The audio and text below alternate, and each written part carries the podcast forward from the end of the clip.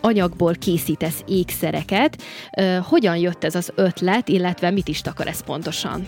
Így van, hát az ötletet ez a nyakamba lévő ékszer adta, egy pár évvel ezelőtt ez egy piros, szürke színű textilből készült ékszer, ezt ajándékba kaptam a férjemtől, és nagyon-nagyon tetszett, és azóta is sokat hordom, és sokat agyaltam rajta, hogy ezt talán én is el tudnám készíteni, és egy másfél évvel ezelőtt szembe jött a Facebookon egy reklám, egy textilékszer készítő workshop, amin részt vettem, és ö, ott elsajátítottam a textilékszer készítésnek a csínyát, bínyát, úgyhogy röviden így ennyi.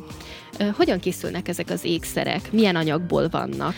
Én személy szerint csak is 100% pamutanyagokat használok fel, teljes mértékben bőrbarát és, és környezetbarát anyagokat használok. A fülbevalóknál is próbálok olyan típusú kiegészítőket választani, amik nem allergizálnak.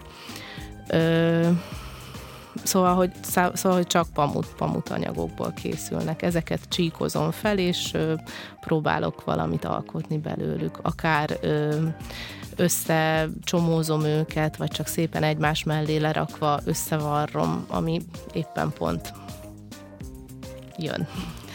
Tehát akkor teljes mértékben a személyiségedet beleadod, illetve voltál olyan kedves, hogy nekem is hoztál egy nagyon szép kis nyakláncot, és beszélgettünk az előbb arról, hogy hogyan is készítesz egy ékszert személyre szabottan. Hogy néz ez ki? Igen, például a te esetedben ugye a Facebookon, mi nem ismerjük egymást személyesen, a Facebookon megkerestelek, és ott nézegettem a képeidet, és láttam, hogy nagyon szereted a fehér színt, a bordót, ezt próbáltam ötvözni szürkével és kékkel, és akkor ebből a négy árnyalatból készült a te ékszered is neked.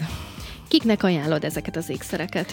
Igazából bármilyen korosztály hordhatja ezt. Most a legutóbb kitaláltam, hogy gyerekeknek is fogok készíteni.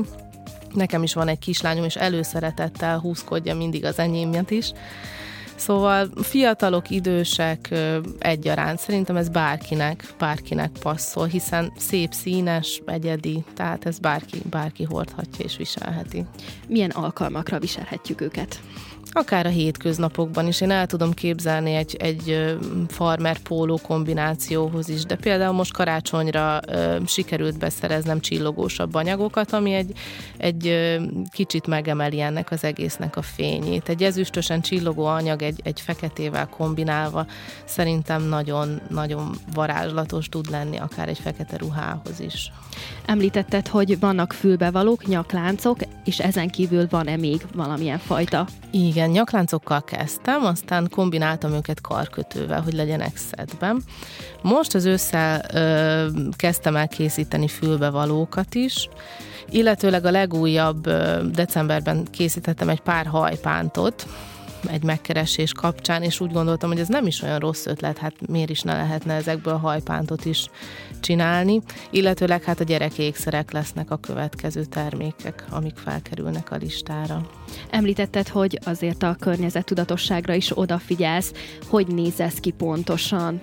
Igen, hát ugye elsődlegesen újra hasznosítom ezeket az anyagokat, tehát nem titok, hogy én is kiselejteztem a gardróbomat, és erre bíztattam a barátnőimet is, és az ott található 100% pamutból készült, vagy anyagú dolgokat használtam fel elsőként.